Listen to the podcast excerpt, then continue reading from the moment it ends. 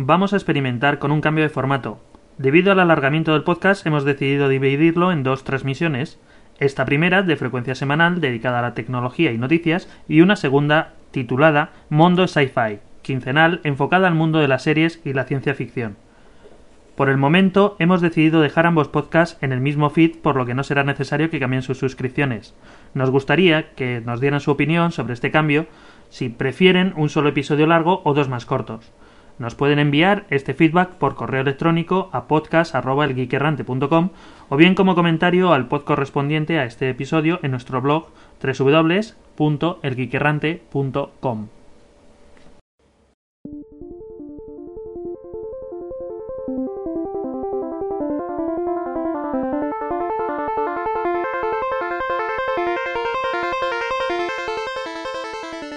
Bienvenidos al podcast del Geek. Esta grabación ha sido realizada el día 21 de julio de 2007, día 2 del año 41. Un pequeño paso para los errantes, un gran paso para el podcasting en español.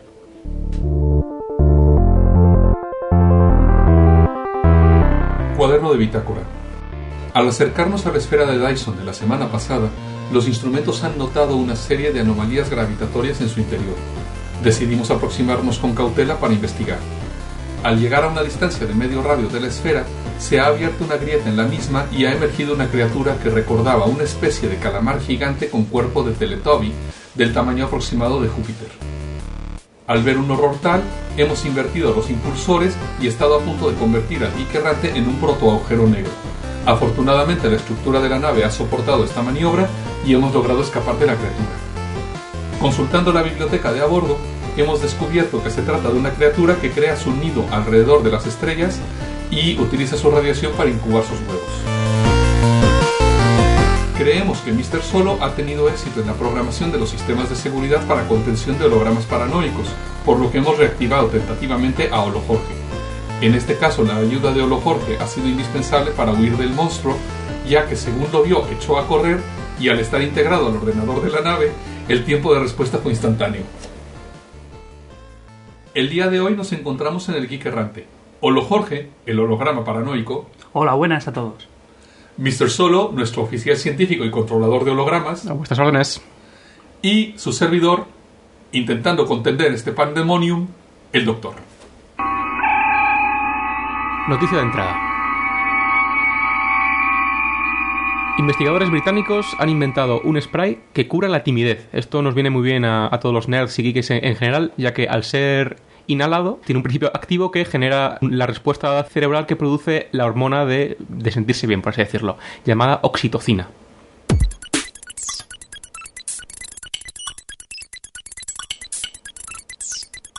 Bien, y comenzamos las noticias con eh, el abandono de las compañías del mundo Second Life para volver a su viejo negocio en el mundo real. Las empresas han empezado a abandonar sus tierras de, contratadas en Second Life para volverse a centrar en el mundo real debido a la poca o el poco rendimiento que están recibiendo eh, de este mundo virtualizado. Como todos sabéis, somos grandes fans de Second Life y por lo tanto apoyamos a toda empresa que secunde esta, esta iniciativa. Una bola sueca tiene banda ancha de 40 gigabits por segundo. Sí, sí, de gigabit por segundo. Siegfried Löfberg, eh, de 75 años, residente en Karlstad y mamá de Peter Löfberg, el creador de, por ejemplo, Sunet, que es la, bueno, eh, una, red universitaria que une toda Suecia por, fibra óptica y que lo trabaja en Cisco, pues ha decidido probar una nueva tecnología de su compañía eh, con su madre. Esta, esta tecnología está basada en cables con fibra óptica y emplea una, una técnica de modulación que permite transferir datos directamente en dos routers distanciados hasta por 2.000 kilómetros sin el uso de transponedores ni repetidores. Y hablando de la tercera edad, bueno, hay un nuevo producto anunciado recientemente que puede ser útil especialmente para ese tipo de personas o para los jefes que pidan a sus secretarias que le impriman todos los emails, que es una impresora que está conectada a internet, tiene su propia cuenta de correo, de hecho, bueno, se conecta a un servidor POP para descargar todo el correo y lo imprime directamente. Bueno, yo quiero comentar que tengo una tía abuela de 95 años y bueno, ella tiene su laptop, lee su propio mail, envía su propio mail, incluso chatea y juega online. Внимание! Говорит и показывает Москва. Работают все центральные каналы телевидения. Смотрите и слушайте Москву.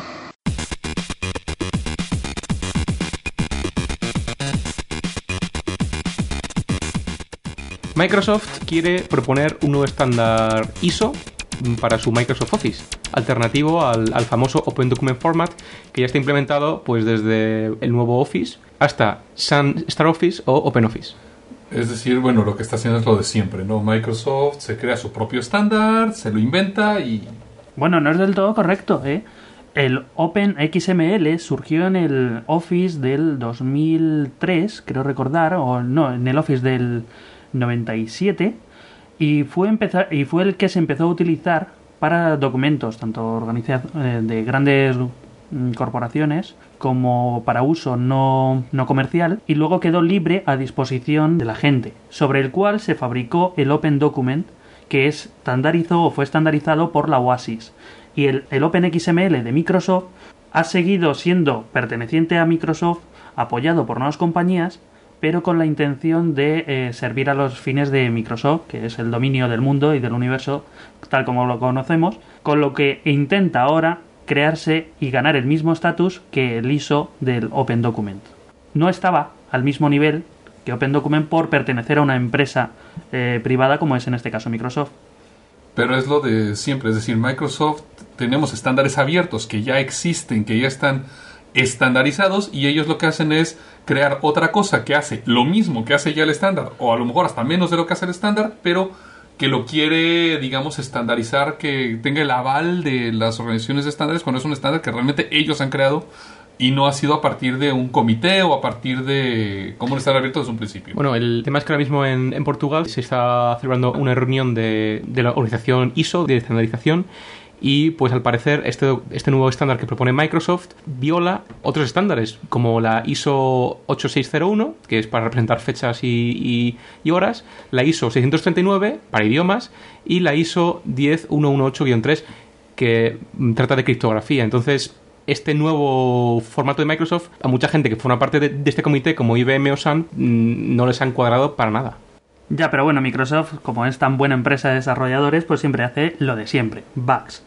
Entre ellos, pues eh, lo que has comentado de que viola la normativa ISO 8601 de representación de fechas y tiempos, produce, entre otras cosas, el error de especificación de tiempo de formatos en las hojas de cálculo, que permite introducir fechas previas al año 1900. Esto es un error que se arrastra desde versiones anteriores y siguen sin corregirlo. Otro punto importante es que esta propuesta estándar no ha sido creada aunando la experiencia y mejores prácticas de todas las partes interesadas, sino que ha sido únicamente Microsoft la que ha desarrollado por su cuenta este estándar. Bueno, ¿y quién apoya esta propuesta de Microsoft? Pues curiosamente se encuentra Apple e Intel entre ellos. Uh -huh. pues eso es un despropósito. Apple apoyando este estándar que además por lo que he sabido, ni siquiera cumple con los estándares de XML. Ahí ya sabemos que entre Microsoft y Apple siempre ha habido una relación muy especial, comprobada en, últimamente en algunas reuniones y mítines, y sobre todo relacionada con, la, con el Microsoft Office. Uh -huh. Bueno, es, Microsoft es, tan Office. tonto como que el próximo Office 2008 para Mac pueda soportar este documento y, y Apple lo quiera. Lo que no es nada normal es que, eh, por ejemplo, IBM o SAN, de las que antes hablábamos, hayan sido expulsadas de este comité, ¿no? Pero a ver, los que oponían esto, según esto, eran IBM, Sony y Red Hat. ¿Qué ha pasado? Más que nada eh, por cuestiones de espacio físico, es decir, que, que, era una sala de reuniones muy pequeña y bueno, y que, y que no podía entrar más gente. Y era más fácil expulsar a dos miembros que conseguir una sala de reuniones más grande. Eso me, me parece, bueno, vamos, un despropósito normal de Microsoft. Bueno, esto no es un despropósito, esto únicamente confirma que Microsoft impera en absolutamente todas las organizaciones de, estándares que hay. Os recuerdo el ejemplo de, de JavaScript con ECMA, la Asociación de Fabricantes de Computadoras Europea. Resulta que cuando Netscape desarrolló este lenguaje para sus, sus navegadores, evitó explícitamente recurrir a cualquier tipo de organización basada en América para evitar a Microsoft precisamente y, y su competencia desleal y fue a Suiza. Entonces, la, la, sorpresa fue cuando fue a la FMA para que pusiese su firma directamente y se encontró con Microsoft ahí. Entonces eh, fue el presidente de Microsoft quien obligó a, digamos, a hacer mucho más feo el lenguaje, incluso motivó que el propio Microsoft, en posesión una vez más de algo más o menos que tenía buena pinta, como era el primer JavaScript, bueno, antes de que tuviese este nombre incluso, pues Microsoft hizo Visual Script, entonces ese fue el primer pistoletazo que motivó la guerra de los navegadores.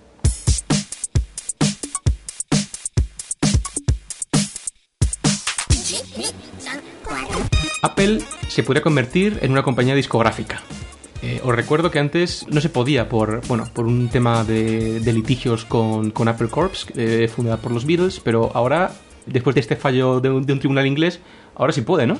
Sí, bueno, eh, lo que sucediera que Apple había hecho un acuerdo con esta empresa para tener el nombre Apple. Hubo, de hecho, una demanda hace muchos años de esta empresa contra Apple Computer y el, el resultado de la demanda fue que Apple no podía entrar al negocio de la música, podía seguir el negocio de los ordenadores. Después, cuando claro, empezó el surgimiento de la iPod y de la eh, iTunes Store, Apple Corp le volvió a demandar a Apple, volvió a decir que cómo era posible que Apple ahora estuviera en el negocio de la música. Y bueno, ha habido un acuerdo recientemente y lo que ha terminado sucediendo es que Apple Corp le ha cedido la marca a Apple Computer. Y Apple Computer le ha licenciado el uso de la marca a Apple Corp, pero se ha quedado con la posibilidad de ahora sí ser una compañía disquera y estar todo en el negocio de la música. Bueno, esto, esto me recuerda al, tema este que hay ahora mismo, que está muy candente por la Universal que no ha renovado su contrato con iTunes.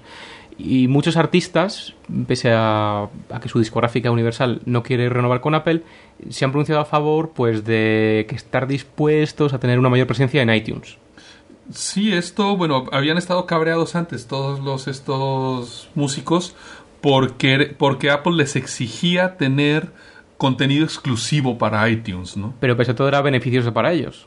Claro. O sea que es, muy probable que estos artistas acaben en las filas de, de iTunes Music. Quizá que ya más que en Londres hace muy poquito ha habido un festival llamado el, bueno, el, iTunes Festival en, el, bueno, en Hyde Park y tal, con, un montón de gente, ¿no? Con, con Maika, con, bueno, con, con Arctic Monkeys y, y, un montón de gente, ¿no?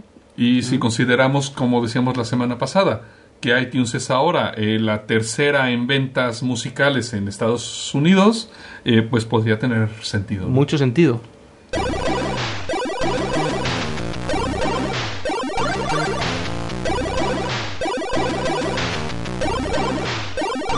Bueno, y una vez finalizado el Electronic Entertainment Expo, o comúnmente conocido como el E3, ha habido diversas opiniones sobre mm, los resultados.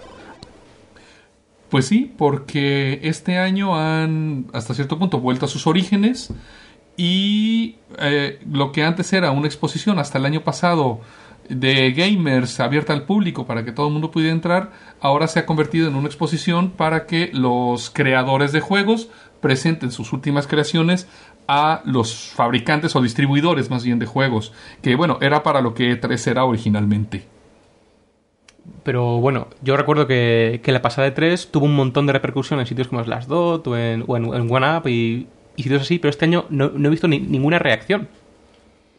Sí, han hecho este año, en respuesta a que no les han permitido entrar, una ley del silencio en relación a todo lo que esté asociado a la E3. Con lo cual, nadie va a comentar nada excepto nosotros. Bueno, eh, yo recuerdo también el año pasado que muchos de los videojuegos que, que en este año están teniendo mucho éxito, pues los tildaban incluso de injugables, de malos, pero es que en la E3 se suponía que era eso. Originalmente la E3 era para que yo como desarrollador de juegos pudiera llevar en lo que estaba yo trabajando cosas que a lo mejor no estaban terminadas, cosas que a lo mejor no estaban listas para consumo del público, para los distribuidores, a lo mejor para un juego que se va a empezar a distribuir dentro de seis meses.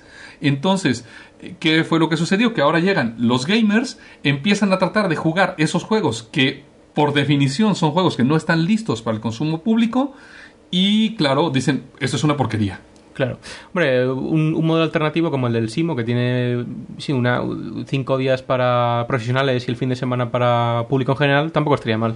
Eh, sí, bueno, de hecho creo que hay otra exposición que viene próximamente, no recuerdo el nombre, pero que prácticamente toda la gente que antes iba a E3 ahora han migrado a esta, pero es que eh, Se me escapa en este momento cuál es el nombre de esta, de esta otra expo.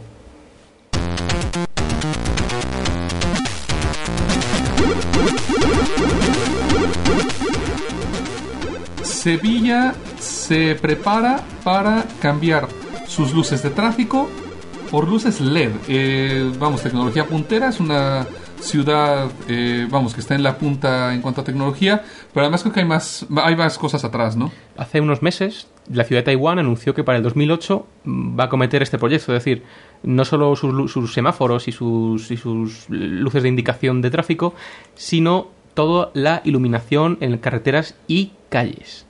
¿Y esto por qué lo están haciendo? Pues bueno, eh, los de Taiwán pueden hacerlo por, por motivos de orgullo de industria nacional electrónica, pero con Sevilla estamos viendo que hay datos económicos. Sevilla planea reemplazar unas 22.000 y pico lámparas que van a, reducir pues drásticamente el coste de- de energía. Según bueno, una fuente a la que tengo acceso en Gadget y que nadie en España lo ha dicho, el switch va a ser gradual y le va a costar a la ciudad de Sevilla unos 2,3 mi- millones de euros. Pero este coste se va a ver totalmente compensado cuando ahorre hasta el 65% de la energía que antes se usaba. Y bueno, y esto va a implicar algún tipo de reducción, me imagino. Esto gastará menos, menos luz, ¿no? Sí, bueno, menos luz. Eh, lo que va a ahorrar es, es unos, unos 3,3 millones de kilovatios hora. Eh, o, bien pues la pues el consumo de 800 casas residenciales durante un año entonces esto es, esto es muy atractivo y bueno ciudades como Madrid que bueno tienen los semáforos y esas cosas pues podrían hacerlo la verdad para dar ejemplo y, y reemplazar el sodio Y bueno, creo que Olo Jorge tenía algo de experiencia con este tipo de, con este tipo de lámparas, ¿no? Sí, hablé con la computadora central del Geek Errante y hemos decidido sustituir todas las bombillas de la nave por LEDs. Entonces, entre otras cosas, hemos hecho un pedido, un encargo bastante grande de unas bombillas LED de el equivalente de 60 vatios, pero que consumen realmente 4 vatios.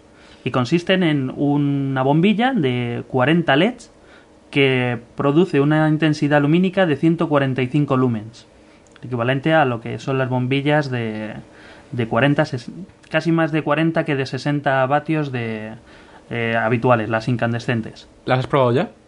Sí, estamos haciendo ahí pruebas en el cuarto de los ratas. Lo único que hemos visto y hemos observado es que la luz que, que dan no es exactamente igual a la de las de intensidad lumínica. ¿qué tal es la calidad de la luz?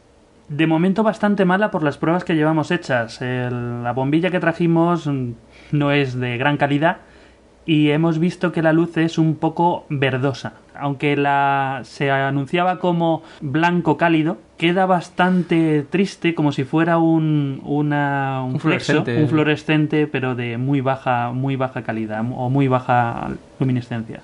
Vamos, de los fluorescentes que solía ver en las oficinas a lo mejor hasta hace...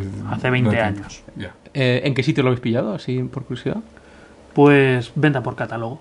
pero en un distribuidor de No, mejor no, no digo el, el nombre porque No, dilo. tampoco ha dado buenos resultados. por eso, dilo. entonces Dilo mejor. para que no vayamos ahí. Vale, se trata de emprego. Pero no lo recomiendo eh, porque lo que nos ha ocurrido ha sido que hicimos el encargo en su momento, nos han estado cobrando cada dos noches mediante eh, un sistema automático de cobros pues el importe completo del pedido que luego lo cancelaban porque al parecer tenían algún defecto de forma y el banco se encargaba ya de, de devolverlo. Pero esto dentro del banco deja el dinero retenido.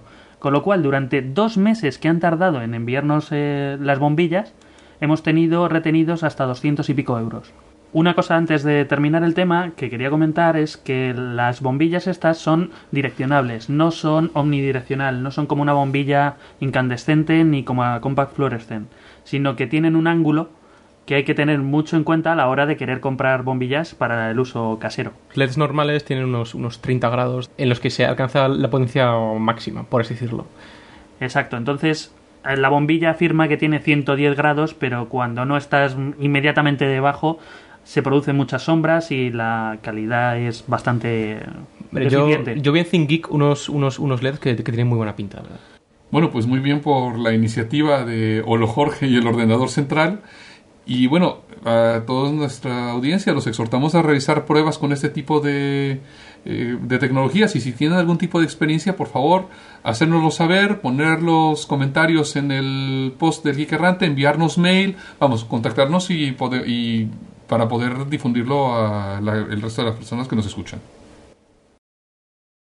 Pasamos a nuestra sección estrella, desarrolladores y Unix. Developers, developers, developers, developers, developers, developers.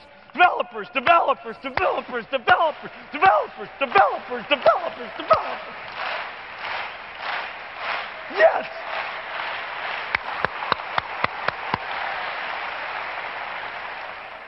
Bueno, y hola Jorge, mm, hablamos del, del Día Internacional de la Precisión al Administrador de Sistemas hace, hace un par de podcasts y como ya se acerca, es el 27 de julio, recordad, mm, a ver si te a ver si tienes más información, ¿has, actualizado la web que mantienes? Eh, ¿Qué nos traes? No, no la he actualizado. Tengo que hacerlo. Tengo un montón de información que publicar. Sobre todo estoy ahora intentando realizar una, eh, un reconocimiento a todas esas figuras que aparecen en las series de televisión y públicamente entre películas e incluso eh, en cómics que hacen las labores de administradores de sistemas. Y estoy pues describiendo un poco sus características que lo- los convierten en grandes administradores de sistemas. Desde Jake 2.0 hasta IT Crowd o algo así. Exacto. Pasando pues, como no, por The Doctor.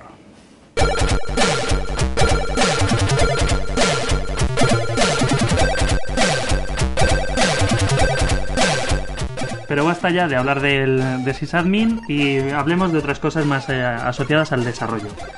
Hace poco ha sido eh, presentado o ha sido publicado el Wii Remote Jail, o una librería de Java para interactuar con la Wii. La librería se distribuye bajo una licencia libre y el hard solo ocupa 58 kilobytes. Es un interesante recurso para aquellos mm, trovadores de Java que sean fanáticos de la Nintendo Wii.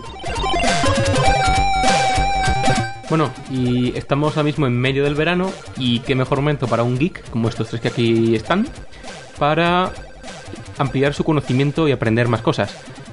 Se me ha ocurrido que un buen tema de conversación puede ser qué vamos a aprender este verano en, lo que a programación se refiere. Bueno, doctor,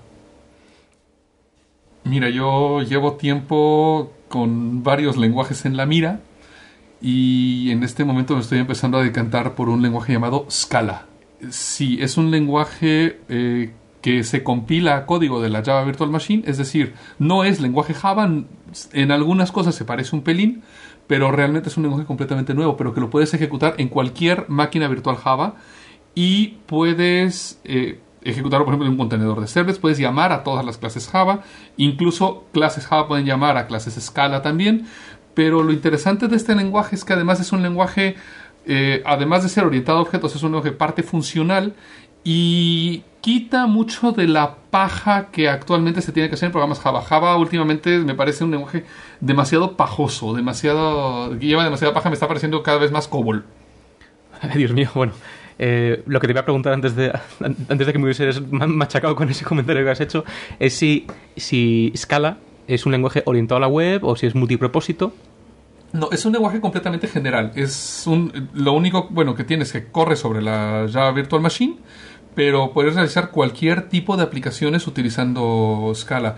Eh, bueno, un ejemplo de las cosas que se pueden lograr, y esto es gracias precisamente a que es un lenguaje funcional, eh, un tío ha desarrollado una pequeña aplicación de 800 y pocas líneas que con dos máquinas Intel Core 2 Duo puede atender, se estima, a más de un millón de usuarios con un servicio tipo Twitter.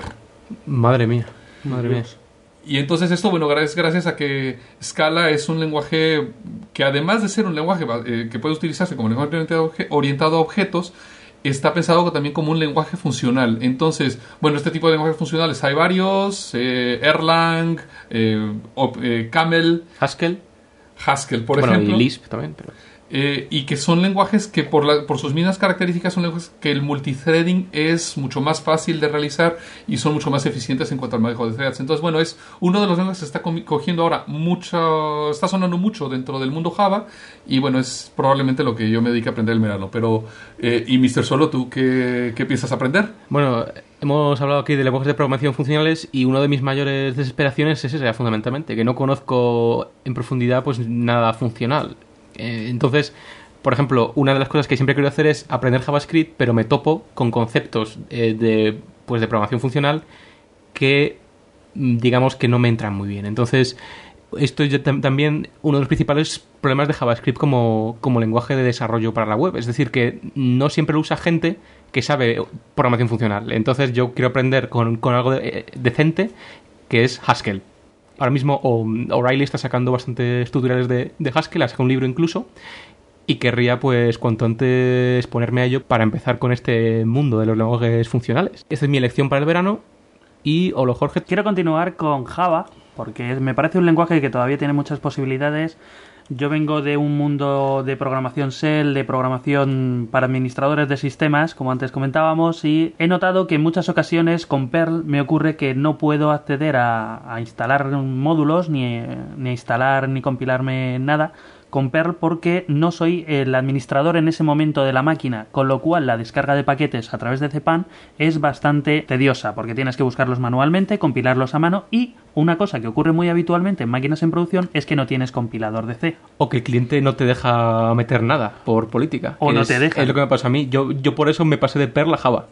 Exactamente, y yo me encuentro ahora en esa fase que he notado esas restricciones con, con Perl y Java me ofrece que con un entorno de usuario me descargo un paquete y ya tengo todo el environment para desarrollo y para ejecución. Bueno, y, y con Java 5, que es, el, que es el que trae, bueno, las máquinas Solaris 10 con las que trabajo, es que el- la, la distribución Java que ya te viene te trae todo lo que necesitas para hacer multithreading, lo que no pasa con Perl, por ejemplo. Claro, que te lo tienes que compilar a mano. Pero aparte de, de Java, no me quedo ahí, sino que entre otros proyectos, pues mm, quiero. He oído hablar de un lenguaje denominado Shell, que es una especie de Java para administradores de sistemas, eh, más orientado a manejo de, mm, De ficheros, de ficheros y, pe- pequeños programas en, en Java, pero al estilo administrador de sistemas y al estilo Shell. También dentro de mi lista de how-tos pendientes tengo eh, la integración de Java con GES, que es el Java Environment for eh, Expert Systems, para sistemas expertos. Entre otras cosas, para reprogramarme y daros un par de collejas algún día. Sistemas expertos. Madre mía, eso, eso me recuerda que, a que yo también quiero refinar un poquito mi C, pues para programar mi, mi microcontrolador Arduino, que trae un, un, digamos, un dialecto de C, que- un dialecto de C que se llama Wiring, y yo quería ir, ir más allá. solo-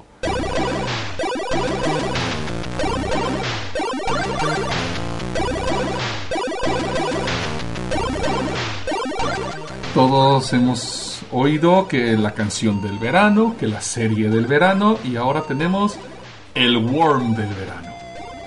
Y bueno, ahora eh, resulta que eh, un investigador de seguridad dice que ha desarrollado un worm que utiliza una vulnerabilidad en el MDNS Responder.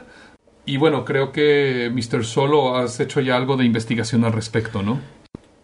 MDNS Responder no es más que un, un mecanismo que tiene Bonjour, el, el- el sistema pues, de, del iChat, por ejemplo, para responder a cualquier petición que le llegue a través de la red de cualquier persona que tenga un, un, un iChat, un, que use Bonjour, por ejemplo. Entonces, esto es un medio muy propicio para los worms. De hecho, también, por ejemplo, lo utiliza, lo utiliza el iTunes para distribuir todas las, para buscar todas las, las máquinas que hay en la red que tengan iTunes y poder compartir las bibliotecas. Bueno, ¿y cómo se llama este bug, este, este worm? Es el rape.osx, o sea, vi- violación a OSX. Sí, o sea que lo peor es que es un, es un, es un exploit remoto y bueno, la cosa está es que la vulnerabilidad, el investigador que la ha descubierto, un tal Infosec, no la ha reportado hasta que él dice no tenga todos los detalles correspondientes y no haya hecho el, su, su exploit co- completo. De hecho, tengo entendido que el tío había dicho que no lo iba a divulgar al mundo o no iba a poner su exploit al mundo hasta que Apple no hubiera corregido el bug. Lo cual, por una parte, me parece responsable de su parte. Pero bueno, me imagino que habrá mucha gente que estará diciendo, a ver, vamos a ver, tú dices que has encontrado un bug, Demuéstralo. demuéstralo, claro. Bueno, y aquí viene la parte un poco más novelesca, porque ha dicho nuestro amigo, nuestro amigo Infosec, el autor de, este descubrimiento y de este exploit, que aún no ha sido revelado, que su blog, eh, que está en, en- en Blogspot, pues ha recibido amenazas de muerte y que incluso LMH, que es el de eh, Month of Apple Vulnerabilities, se lo ha hackeado algo así, o, o se lo ha secuestrado. Entonces se ha visto obligado a cerrarlo. Para los que tampoco lo conocen, LMH es el desarrollador del mes de bugs de Apple. Eh, al parecer tienen cierta relación, o corre el rumor de que son dos personas que han trabajado juntos y se van criticando y echando las culpas quién es el que lo ha desarrollado y quién es el que eh, ha hackeado la página del otro. Además creo que incluso el autor del Worm dice que ha recibido amenazas de muerte y... Sí, sí, esto, esto, es, esto es, como digo, novelesco y, y la gente que quiere encontrar el blog de este hombre, como os he dicho antes, no va a poder. Los usuarios de OS 10 no están libres ni mucho menos de worms, eh, porque recordad que otro programilla que se hacía uso de, de, de por ejemplo, eh, Bonjour era el OS 10 Lib A, que, que este ya ha sido corregido, y otro que hacía uso de la, de la red Bluetooth era OS 10 Inctana. Sí, pero bueno, a fin de cuentas ya sabemos cuál es la ley de la entomología cibernética, ¿no? Siempre hay un bug más.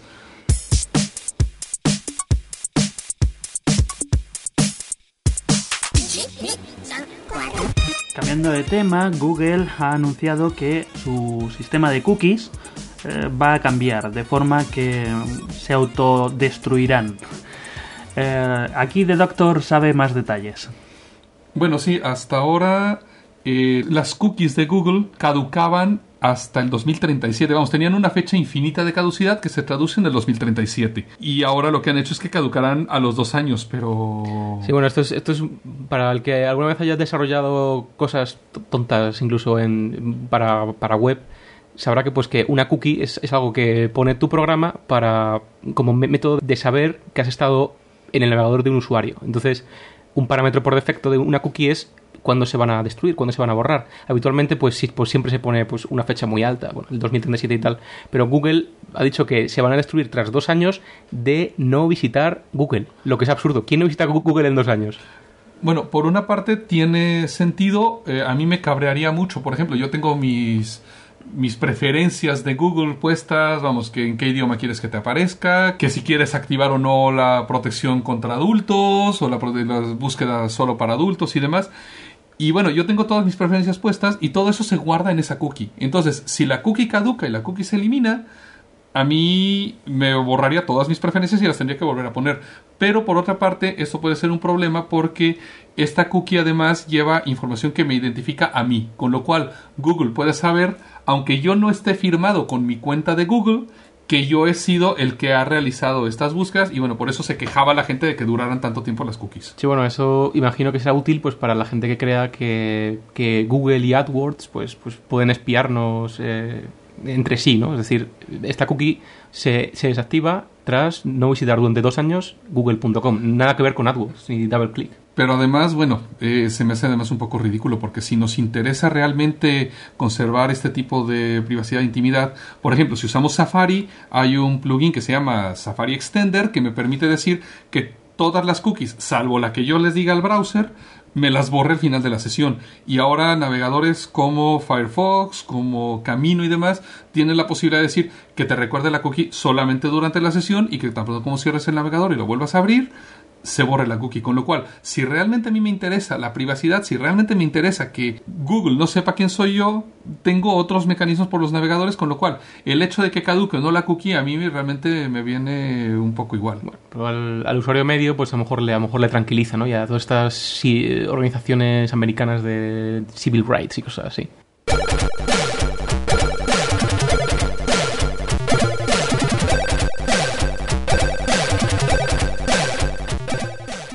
Y tenemos una noticia un poco triste, eh, bastante, bastante triste, que es que un clásico termina.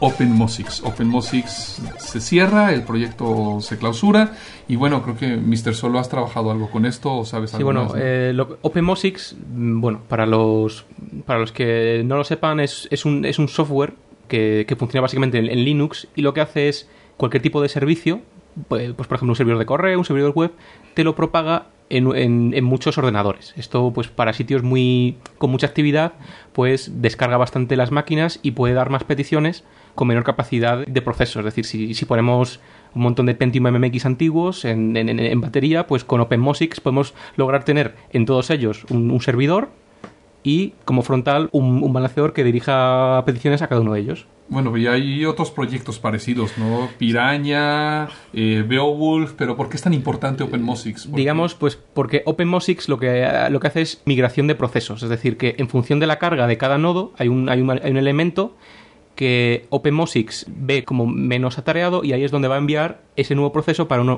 nueva petición. Beowulf es, es también un software de clúster, pero está más orientado a temas de, programación paralela. Beowulf eh, se puede también modificar para, para alcanzar el comportamiento de OpenMosix mediante bpros, que bueno, es un poco, está un poco anticuado, o mediante un software más avanzado como Pants, pero que es muy difícil de instalar. Sí, básicamente las diferencias y las ventajas de OpenMosix es que tu clúster de máquinas no tenían por qué ser todas exactamente iguales de la misma potencia. Podías tener pues, un portátil, un ordenador de sobremesa y otros dos o tres equipos más en tu casa y tener un clúster bastante potente que a diferencia de Beowulf tenían que ser todas las máquinas exactamente iguales. ¿Vale? Esa sería una. Y la otra es la independencia de las aplicaciones de saber que se están ejecutando en un clúster o no.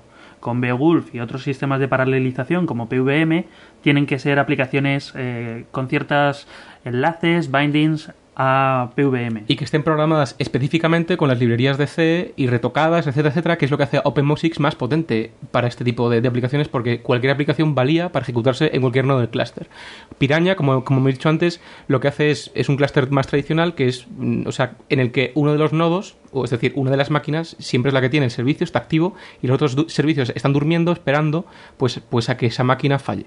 O sea que OpenMosix era el único servicio de clúster de migración de, de procesos que había hasta ahora, libre. Bueno, ¿y por qué cierra el proyecto? Eh, me parece un poco ridículo, ¿no? Siendo que, vamos, es un proyecto tan bueno, que es un proyecto, además tengo entendido que es uno de los que más está utilizándose actualmente, pero ¿por qué lo van a clausurar? Bueno, hay muchas empresas que usan OpenMosix. Yo lo he instalado para, para usarlo con servidores de correo, Postfix, por ejemplo. Y bueno, el caso es que Moshe Bar, el fundador de OpenMosix, ha visto en los famosos Core Duo, Core 2 Duo y en, estos chips con, un montón de cores que se están poniendo tan de moda actualmente, pues una especie como de némesis de su proyecto. Esto a mí la verdad es que no me convence nada, porque precisamente OpenMosix me garantiza pues hacer un clúster de PlayStations, un, eh, tener una flexibilidad en cuanto al hardware enorme y además usarlo con procesadores de, de- de tipo multicore sin ningún problema. Bueno, pero a fin de cuentas OpenMosix es un proyecto open source, los fuentes están disponibles ahí. ¿Qué es lo que realmente significa la muerte de un proyecto open source? Porque a fin de cuentas ahí sigue el proyecto, ¿no? Sí, bueno, Moshe Bar, que es el- la persona que lo, que lo llevaba y a partir del cual de, de su mm, software no libre Mosix, y muy caro, por cierto, pues liberó parte del código y la comunidad fue trabajando en él. Es como si Linux Torvalds decide que el kernel de Linux, por lo que sea, pues, pues se va a dejar congelado. Va a dar la posibilidad a, a cualquier persona, tú por ejemplo, a hacer un fork de, ese código, es decir, a hacer una, una fotografía del árbol de código, de todo su código fuente, libre, y puedes hacer tu propia rama, ¿no? O sea, o, o tu propia eh, versión. Pero imagino que no dejará que se llame OpenMosix. Se tendría que llamar OpenGeekix o Sí, sí, sí, algo sí. así. O cualquier otro nombre tan original como vemos con OpenSolaris. Pues sí, eh, esperemos que la comunidad responda bien y que, y que podamos seguir usando OpenMosix. Pasamos ahora a otra de nuestras secciones clásicas, Derecho Digital.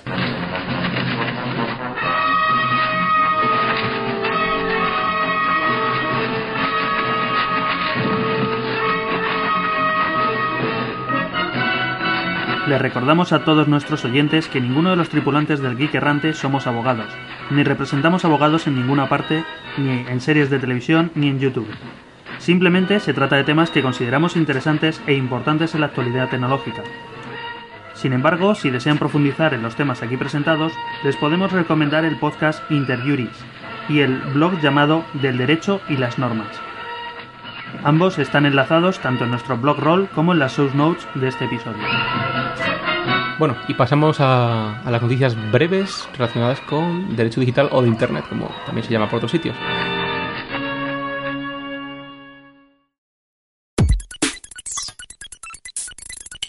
La Unión Europea podría cobrar impuestos de importación sobre algunas cámaras digitales.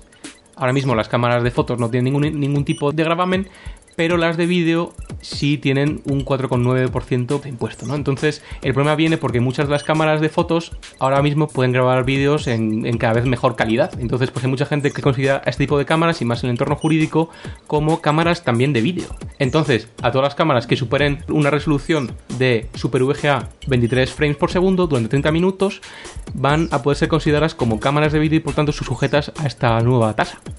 El problema de esto es que la, la longitud del vídeo que pueda yo grabar dependerá de la tarjeta de memoria que le pueda yo poner, ¿no? Bueno, estos abogados, como siempre, pues quieren definirlo todo demasiado bien y como en internet todo es tan flexible, pues La ley queda la saga de la tecnología. ¿no? como siempre. La última versión de Fair Use de Microsoft ha sido craqueada. Un usuario conocido como Divine Tao, que es miembro del foro un 9, dice que ha logrado romper el DRM de Microsoft, bueno, la última versión de Fair Use. Y bueno, según él, su programa funciona no solo en Vista y en XP, sino que incluso lo puedes cargar en el Sune. Zoom. Welcome to the social. Cada vez más social.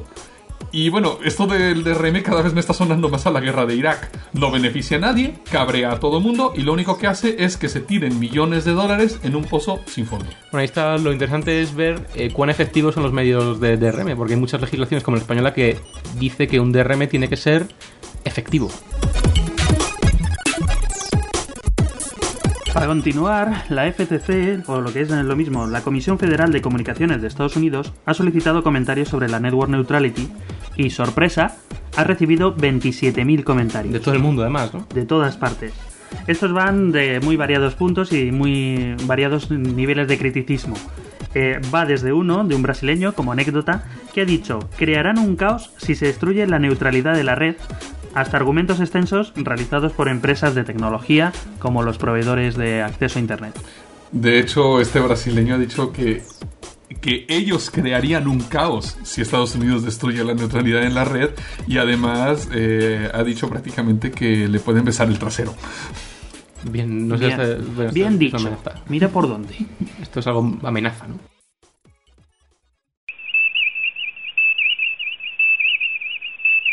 Bien, y vamos con un follow-up de un tema que tratamos hace ya tiempo, ya casi ni me acordaba, que es el tema, si recordáis bien, de ProMusicae, una, un- una gestión de derechos de, de autor, o, o más bien una meta, metaentidad que agrupa todas las discográficas, que presentó a- al, al Tribunal de la Unión Europea una demanda contra Telefónica para que le fuesen entregados todos los datos de la gente que hace P2P, usa Emule, Victoria, etcétera, etcétera, a través de sus redes, de las redes de Telefónica. Pues bien, eh, Julián Cocot, eh, que es la abogada general del Tribunal de Justicia de la Unión Europea, ha dictaminado en, un estudio preliminar que Telefónica no está obligada a entregar los datos de sus usuarios Vamos a ver, la opinión de esta persona no es realmente vinculante, vamos, el tribunal tiene que decidir, pero por lo general el tribunal suele decidir lo que dice su abogada general. Y es que, claro, de acuerdo con la Directiva Comunitaria de 2002 sobre la privacidad de las comunicaciones electrónicas, se establece que los datos de clientes que sean tratados y almacenados por un operador de telecomunicaciones se deben eliminar o hacerse anónimos cuando ya no sean necesarios efectos de la transmisión de la comunicación. Y bueno, dice que la única excepción que tenemos a este principio es seguridad nacional, defensa o prevención e investigación de delitos. Con lo cual ha dicho que entonces Telefónica no puede, no es que no deba, no puede suministrar los datos directamente a Promusicae, sino que debería de darlos a las autoridades estatales. Bueno, aparte de eso, está siempre el famoso tema del, lucro, ¿no? Es decir, o sea, ahora mismo en España, tanto en temas de copia privada, que en América no hay, como de, como de este tipo de cosas, será únicamente eh, delictiva esta actividad de, de compartición de, archivos si se usa pues para ga- ganar, ganar dinero, para lucrarse. Bueno, y esto, claro, va a entrar posiblemente en conflicto. Tendremos otra historia si es que o cuando entra en vigor la HyperRed 2, de la cual también ya hemos hablado alguna Mm. vez en este podcast, porque esto va a hacer que muchas de las formas de vulneración del copyright sean ya casos criminales en vez de casos civiles. El problema es que ahora, para el problema para Promusicae es que la vulneración del, copy- del copyright se considera un caso civil y en un caso civil no está obligada Telefónica a proporcionar la información.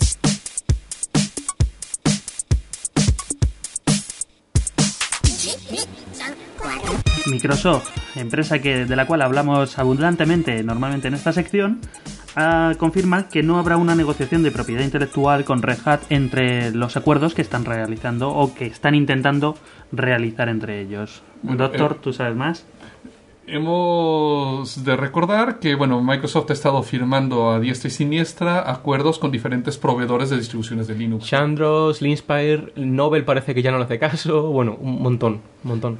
Y bueno, ahora parece que tanto los clientes de Microsoft como los clientes de Red Hat les han pedido que hagan un acuerdo entre ellos para asegurar la interoperabilidad de los productos. Pero Red Hat dice que la eh, propiedad intelectual no es necesaria para la interoperabilidad y Microsoft discrepa.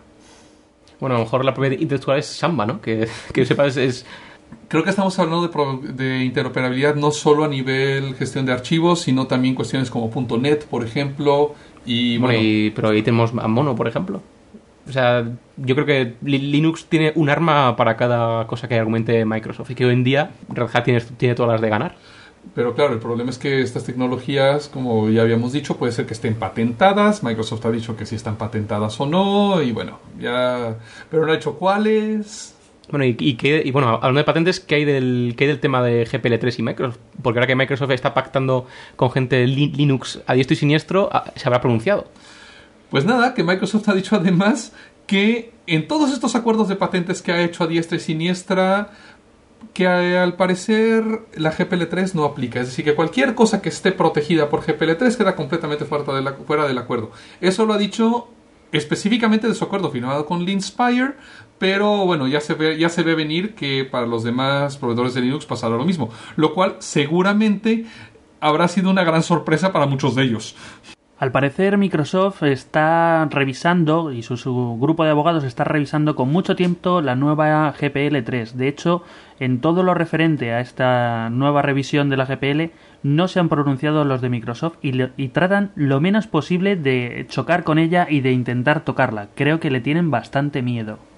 Bueno, es, basta con, con que los fabricantes de Linux con los que ha pactado Microsoft no usen propiedad inte- intelectual de Microsoft en sus distribuciones. Bueno, que eso ta- también enlaza y se hace un bucle recursivo horrible con lo, con lo primero que decíamos, ¿no? Entonces ahí los abogados tienen la última palabra y, y dará mucho, mucho jugo. Sobre todo mucho, mucho jugo a los abogados. Внимание! Говорит и показывает Москва. Работают все центральные каналы телевидения. Смотрите и слушайте Москву.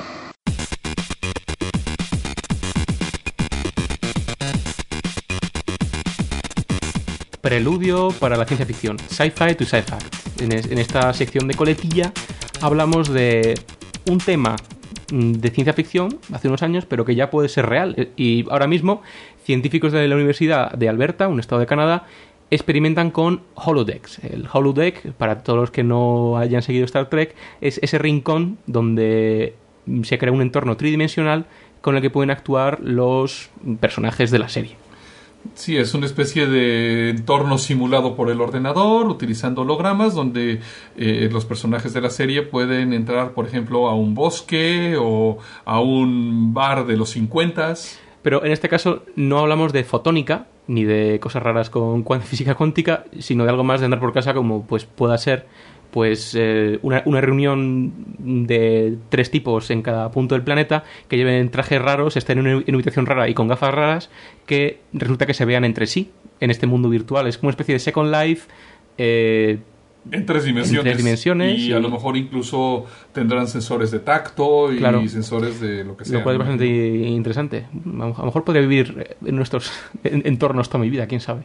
De esto ya habló Ray Bradbury, autor de Crónicas Marcianas, cuando habló de este tipo de tecnología en su novela Fahrenheit 451, que hablaba de los parientes, que eran unos grandes paneles que cada humano, bueno, cada habitante tenía en su, en su salón principal que les comunicaba con otros, O sea, como, eh, como otros ser, habitantes. Como ser espectador de un programa de María Teresa Campos eh, Sí, desde ahí. el salón de tu casa y participar en él como si fueses una de las viejas del inserso que van siempre por ahí, ¿no?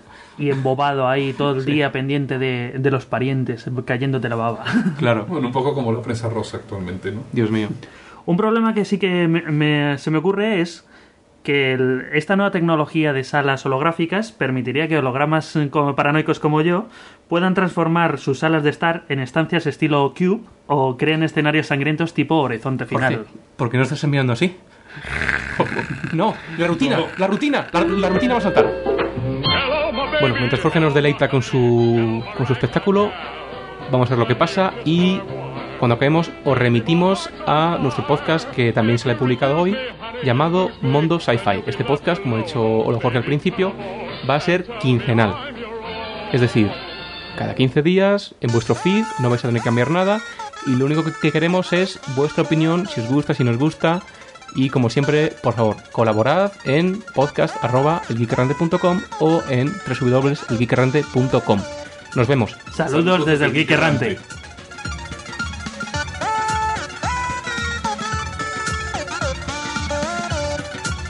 Este podcast se ha elaborado con 100% bits reciclados. Ninguno sufrió daños durante la grabación. Se distribuye bajo una licencia Creative Commons Share Atribución No Comercial 2.5 de España. Para más información visita www.creativecommons.es. Contacta con nosotros en podcast.elgeekerrante.com o a través de nuestro blog www.elgeekerrante.com.